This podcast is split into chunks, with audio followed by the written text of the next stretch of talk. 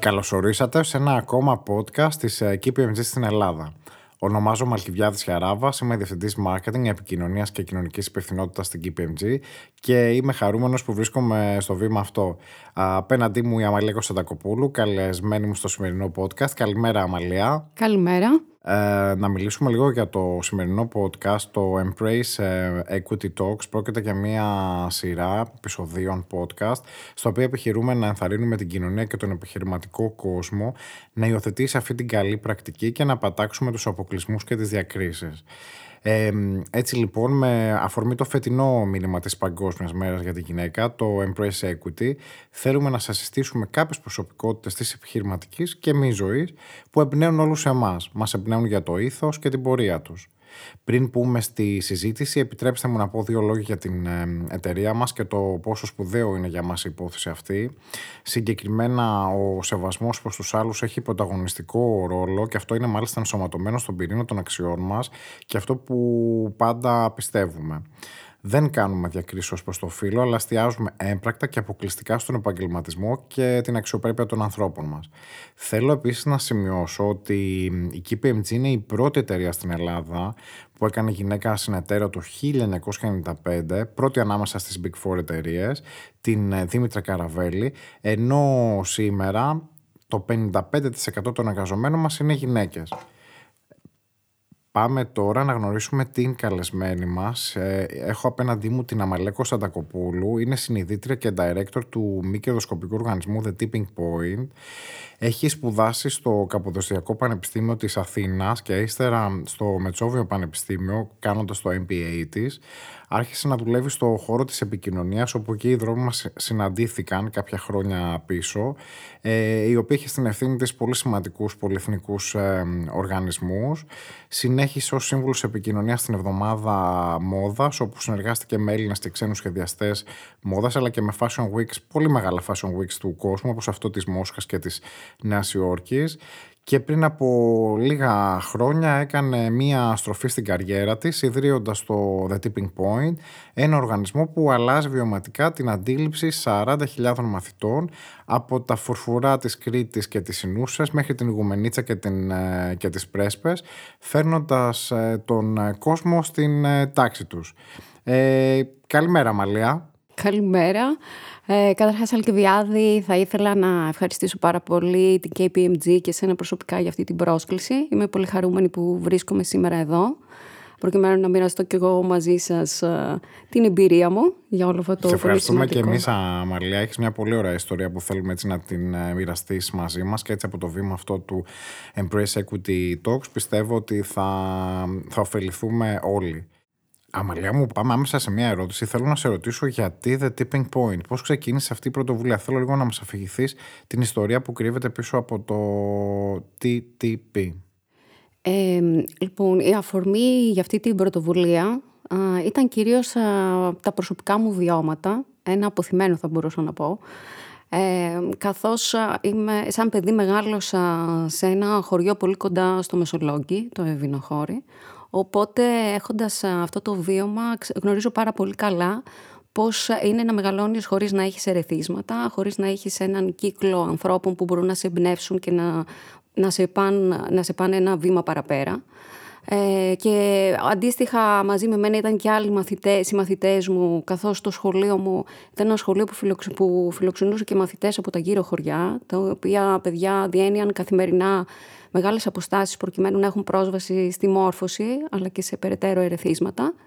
Έπειτα πηγαίνοντας στην Αθήνα και ολοκληρώνοντας τις σπουδές μου είχα την ευκαιρία να απασχοληθώ σε έναν εντελώς διαφορετικό κλάδο όπως είπες και εσύ πριν από τις σπουδές μου ε, και ακολούθησα μια πορεία εντελώς τυχαία. Οπότε κάποια στιγμή στη ζωή μου συνειδητοποίησα α, πώς πήρα αυτές τις αποφάσεις ε, για τα ακαδημαϊκά και επαγγελματικά μου βήματα και παράλληλα διαπίστωσα ότι αρκετοί γύρω μας είχαν αντίστοιχες ιστορίες ε, να μοιραστούν. Οπότε με αφορμή αυτή τη διαπίστωση... Δεν είχαμε δηλαδή τα ερεθίσματα και τους ανθρώπους να τους εμπνεύσουν για διάφορους ρόλους επαγγελματικούς. Ε; Ακριβώς, συνδυαστικά με την τυχεότητα με την οποία λήφθηκαν κάποιες αποφάσεις στη ζωή τους. Ε, ειδικά όταν στα 16-17 μας καλούμαστε να πάρουμε αυτές τις αποφάσεις. Οπότε με αφορμή όλη αυτή τη διαπίστωση ε, θέλαμε να δημιουργήσουμε μαζί με την ομάδα μου κάτι που θα θέλαμε να είχαμε κι εμείς όταν ήμασταν στο σχολείο. Ε, οπότε έτσι δημιουργήθηκε το 2016 το The Tipping Point ε, που έχει που ουσιαστικά ο σκοπός του είναι να βοηθήσει μαθητές που βρίσκονται ακόμη και στο πιο απομακρυσμένο χωριό ή νησί στην Ελλάδα να συναντήσουν ανθρώπους πρότυπα, μέντορες όπως τους ονομάζουμε από όλο τον κόσμο προκειμένου να μάθουν περισσότερο είτε για αυτό που θέλουν να κάνουν στη ζωή τους, είτε νέες τάσεις, νέα επαγγέλματα, πώς λειτουργεί η αγορά εργασίας, να διευρύνουν τους οριζοντές τους και να δουν, να μάθουν όσο γίνεται πιο νωρίς αν είναι εφικτό στη ζωή τους, τις δυνατότητές τους.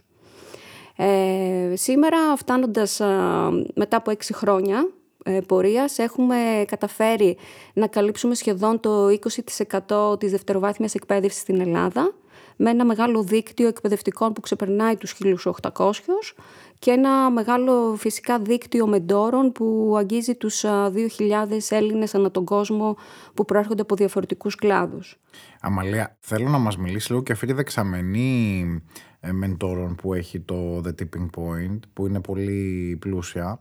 Ε, πραγματικά είναι πάρα πολύ πλούσια, καθώς ο στόχος μας είναι να αναδεικνύουμε πρότυπα όχι μόνο ανθρώπους που μπορεί να βρίσκονται στο Harvard ή στο CERN, αλλά και ανθρώπους που συνδέονται με την τοπική οικονομία κάθε μαθητικής κοινότητας. Ο στόχος μας είναι δηλαδή να αναδεικνύουμε πρότυπα από, από όλους τους κλάδους, οπότε μιλάμε για μια μεγάλη και ευρία γκάμα που μπορεί να είναι από έναν μηχανικό στην NASA μέχρι έναν καλλιεργητή μανιταριών που μπορεί να βρίσκεται στο διπλανό χωριό του κάθε σχολείου. Εξαιρετικό, εξαιρετικό.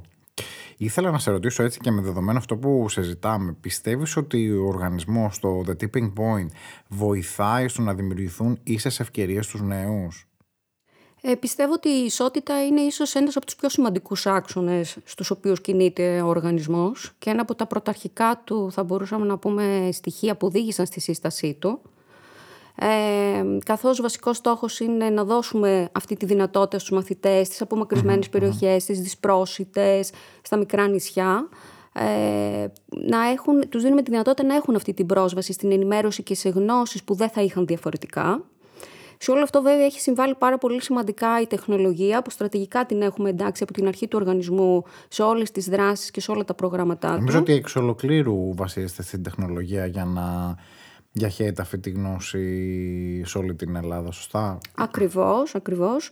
Και είναι, η τεχνολογία είναι αυτή που μας έχει επιτρέψει να έχουμε αυτό το impact reach, έτσι, να καλύπτουμε αυτό το μεγάλο ποσοστό των σχολείων και να έχουν τα παιδιά πρόσβαση σε αυτούς τους ανθρώπους. Δηλαδή φανταστείτε σε μία τάξη σε ένα ορεινό χωριό στην Κρήτη, ανά πάσα στιγμή μία τάξη μαθητών έχει πρόσβαση σε έναν άνθρωπο που μπορεί να βρίσκεται στην άλλη άκρη της γης και αποτελεί μια πηγή γνώσεων για τα παιδιά αυτά που δεν θα είχαν διαφορετικά.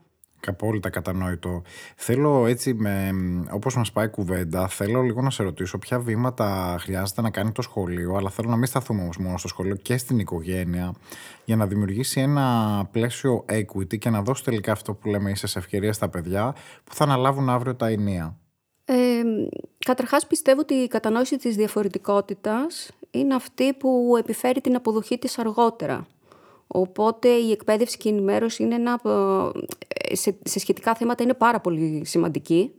Αφενός λοιπόν η οικογένεια οφείλει να αμφισήσει στους νέους τις αρχές αυτές μέσω του παραδείγματός της κυρίως, να τους παρέχει μια πρώτη επαφή ε, με τη διαφορετικότητα ε, και το σεβασμό αυτής, είναι αυτό που θα λέγαμε να λειτουργούμε υποδειγματικά, το lead by example που λένε και οι φίλοι μας οι Βρετανοί. Ακριβώς και αυτό είναι κάτι που κάνουμε και εμείς καθημερινά στο οργανισμό όταν φέρνεις αυτούς τους ανθρώπους σαν role models μέσα στα σχολεία. Οπότε και ο άνθρωπος ουσιαστικά η μάθηση είναι μέσα από το παράδειγμα κυρίως, ειδικά τα παιδιά όταν είναι σε αυτές τις ευαίσθητες ηλικίες. Ε, και πιστεύω ότι ένας γονιός μπορεί κάλλιστα να καλλιεργήσει στα παιδιά του την ενσυναίσθηση και την ανεκτικότητα. Κάτι που, είναι, κάτι που καλλιεργείται από πολύ μικρή ηλικία, όπως όλοι γνωρίζουμε. Το σχολείο από την άλλη πλευρά οφείλει να δημιουργεί και να, τις κατάλληλες συνθήκες που να φέρουν αυτή την περιττέρω ενημέρωση ε, και τη δημιουργία ενός κλίματος αποδοχής. Η κοινότητα του σχολείου είναι αυτή που οφείλει να δημιουργεί αυτές τις αφορμές για να φέρνει τους νέους ε, κοντά στην πραγματικότητα ανθρώπων που έχουν νιώσει τον αποκλεισμό ε, και μιλάω για όλες τις κοινωνικές ε, ομάδες. Χαρακτηριστικά θα ήθελα να πω, θυμάμαι πέρυσι το Μάιο που είχα την ευκαιρία να επισκεφθώ στην Αμερική μετά από πρόσκληση του State Department ένα πρόγραμμα σχετικά με τη διαφορετικότητα. Ε, και ήταν, έχει, είχα την ευκαιρία να επισκεφτώ δημόσια σχολεία. ε, όπου ουσιαστικά έχουν αρχίσει τα τελευταία χρόνια να εντάσσουν ε, μάθηση για το πώς μπορείς να αποδέχεσαι τη διαφορετικότητα και να συμβαδίζεις με αυτή. Οπότε θυμάμαι συγκεκριμένα σε ένα σχολείο που είχε δημιουργηθεί μια άτυπη ομάδα ε, η οποία είχε το όνομα Be The Change και ουσιαστικά ήταν αυτή που υποδεχόταν... Game changer στο μέλλον ναι, ναι.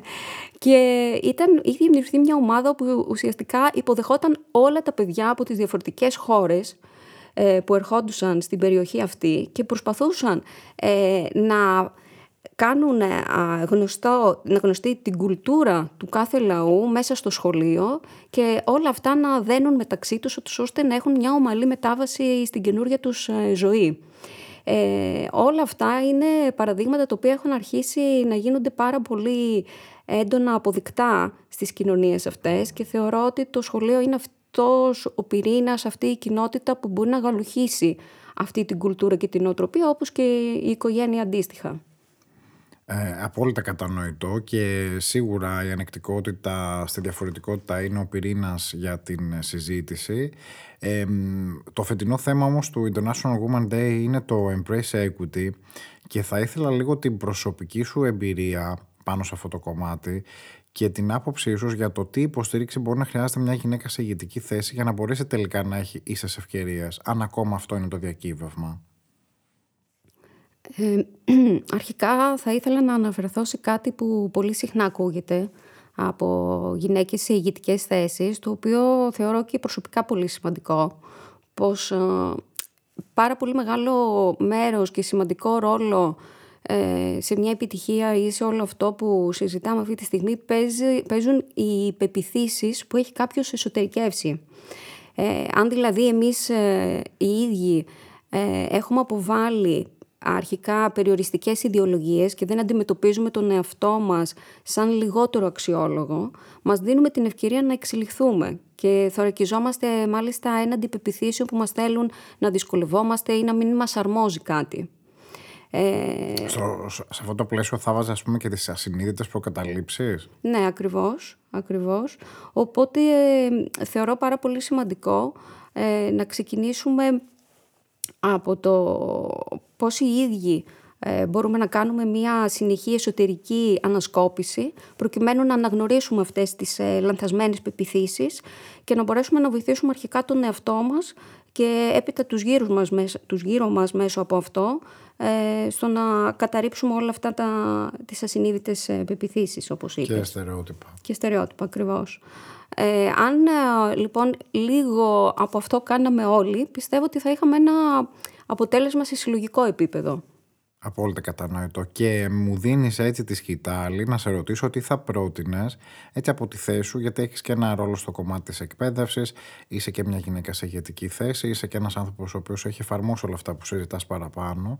Τι μπορεί να κάνει ο καθένας από εμάς, πώς μπορούμε να συνδράβουμε ο καθένας από το μετερίζει του και να κάνουμε τελικά πράξη το equity; Καταρχάς, εμείς δρόντα, ως οργανισμός που δρούμε στο πεδίο της ε, εκπαίδευσης, πιστεύουμε ότι όλοι πρέπει να στρέψουμε το βλέμμα μας στη νέα γενιά, καθώς ε, τα πάντα ξεκινούν από την παιδεία και πρέπει να προετοιμάσουμε τα παιδιά αυτά κατάλληλα για έναν κόσμο που προσφέρει ένα περιβάλλον αλληλοσεβασμού, αξιοπρέπειας και ίσων ευκαιριών. Οπότε, πέρα από όλα αυτά που προανέφερα στη συζήτησή μας, κάτι, ένα, μια πολύ σημαντική δράση που έχουμε ξεκινήσει να υλοποιούμε αυτή τη στιγμή στα σχολεία είναι στο πώς μπορούμε να συμβάλλουμε στη μείωση του ψηφιακού χάσματος. Όλο αυτό λοιπόν το επιτυχάνουμε ε, εκπαιδεύοντας τα νέα παιδιά στο να χρησιμοποιούν τις νέες AI τεχνολογίες όπως το chat GPT στις οποίες προϋπόθεση δεν είναι να γνωρίζεις ε, γλώσσα προγραμματισμού ή κάτι τεχνικό αλλά σε φυσική γλώσσα να μπορείς να συνεννοείσαι όπως συνεννοείσαι με έναν άνθρωπο. Ουσιαστικά τους μαθαίνουμε να θέτουν όλο και καλύτερα ερωτήματα, είτε έχουν μπροστά τους έναν άνθρωπο είτε μία μηχανή, αναπτύσσοντας τρεις βασικές οριζόντιες δεξιότητες, οι οποίες είναι το critical thinking, το problem solving και το creativity. Οπότε όχι μόνο τους βάζουμε μπροστά σε ένα network ανθρώπων που δεν θα μπορούσαν να συναντήσουν ποτέ, άρα αυξάνουμε τις παραστάσεις σε σχολεία όπως το Καστελόριζο, στον Εύρο, τη Λέρο, σε χωριά της Υπήρου και αλλού, αλλά πιο πριν έχουν χτίσει τις προϋποθέσεις ώστε να μπορούν να προπονούνται στο να θέτουν καλύτερα ερωτήματα με ένα μηχάνημα ε, και έτσι στη σύνδεσή τους μετά με τον εκάστοτε μέντορα να μπορούν να αξιοποιήσουν το χρόνο αυτό ώστε να είναι πιο αποτελεσματικός και παραγωγικός ο διάλογός τους και η συζήτησή, η συζήτησή τους. Άρα κλείνει το ψηφιακό χάσμα αρχικά και έπειτα συναντούν αυτούς τους απίθανους ανθρώπους. Εξαιρετικό, εξαιρετικό. Ε, σε ό,τι έχει να κάνει με το πώς μπορεί προσωπικά ο καθένας ατομικά να ξεκινήσει ε, να συμβάλλει στο, σε αυτό για το οποίο συζητάμε σήμερα. Για την υιοθέτηση του equity στην καθημερινότητά μας. Ακριβώς. Ε, θα αναφέρω κάτι που διάβασα πρόσφατα, που είπε ένας ε, δανός φιλόσοφος, πως οι περισσότεροι άνθρωποι ε, κρίνουν, ε, αξιολογούν ε, υποκειμενικά τον εαυτό τους και αντικειμενικά τους άλλους, ενώ ουσιαστικά θα έπρεπε να ισχύει το αντίθετο. Οπότε εδώ θα πιστεύω ότι ο καθένας ε, θα έπρεπε να ξεκινήσει από τον εαυτό του όπως ανέφερα και πριν, ε, αξιολογώντας ο ίδιος τις λανθασμένες πεπιθήσεις του και πώς μπορεί να τις διορθώσει, ούτως ώστε να πάμε μετά σε ένα πιο συλλογικό επίπεδο. Εξαιρετικά. Ε, Αμαλία, σε ευχαριστούμε πάρα πολύ. Κρατάω από τη συζήτησή μας ότι η εκπαίδευση, η παιδεία είναι ο, ο πυρήνας όλων αυτών όσων συζητάμε γιατί έχοντας εκπαιδευτεί στο να, να υιοθετείς πρακτικές που αφορούν την ανεκτικότητα, που να σέβεσαι το διαφορετικό και όλα αυτά τα πολύ υπέροχα πράγματα που συζήτησες θα είναι και το εφαλτήριο για ένα καλύτερο μέλλον προς όλους και μια πιο inclusive κοινωνία. Σε ευχαριστώ πάρα πολύ που ήσουν μαζί μας εκ μέρους της KPMG αλλά και προσωπικά για την αποδοχή αυτής της πρόσκλησης. Και εγώ ευχαριστώ πάρα πολύ και για την πρόσκληση και για την όμορφη συζήτηση που είχαμε. Ευχαριστούμε. Θα ήθελα επίσης να ευχαριστήσω και το Αμερικανικό Κολέγιο της Ελλάδος Ντυρί για την ε, φιλοξενία και που μας δίνει τη δυνατότητα να πραγματοποιήσουμε αυτά τα επεισόδια podcast. Ευχαριστούμε πολύ όλους.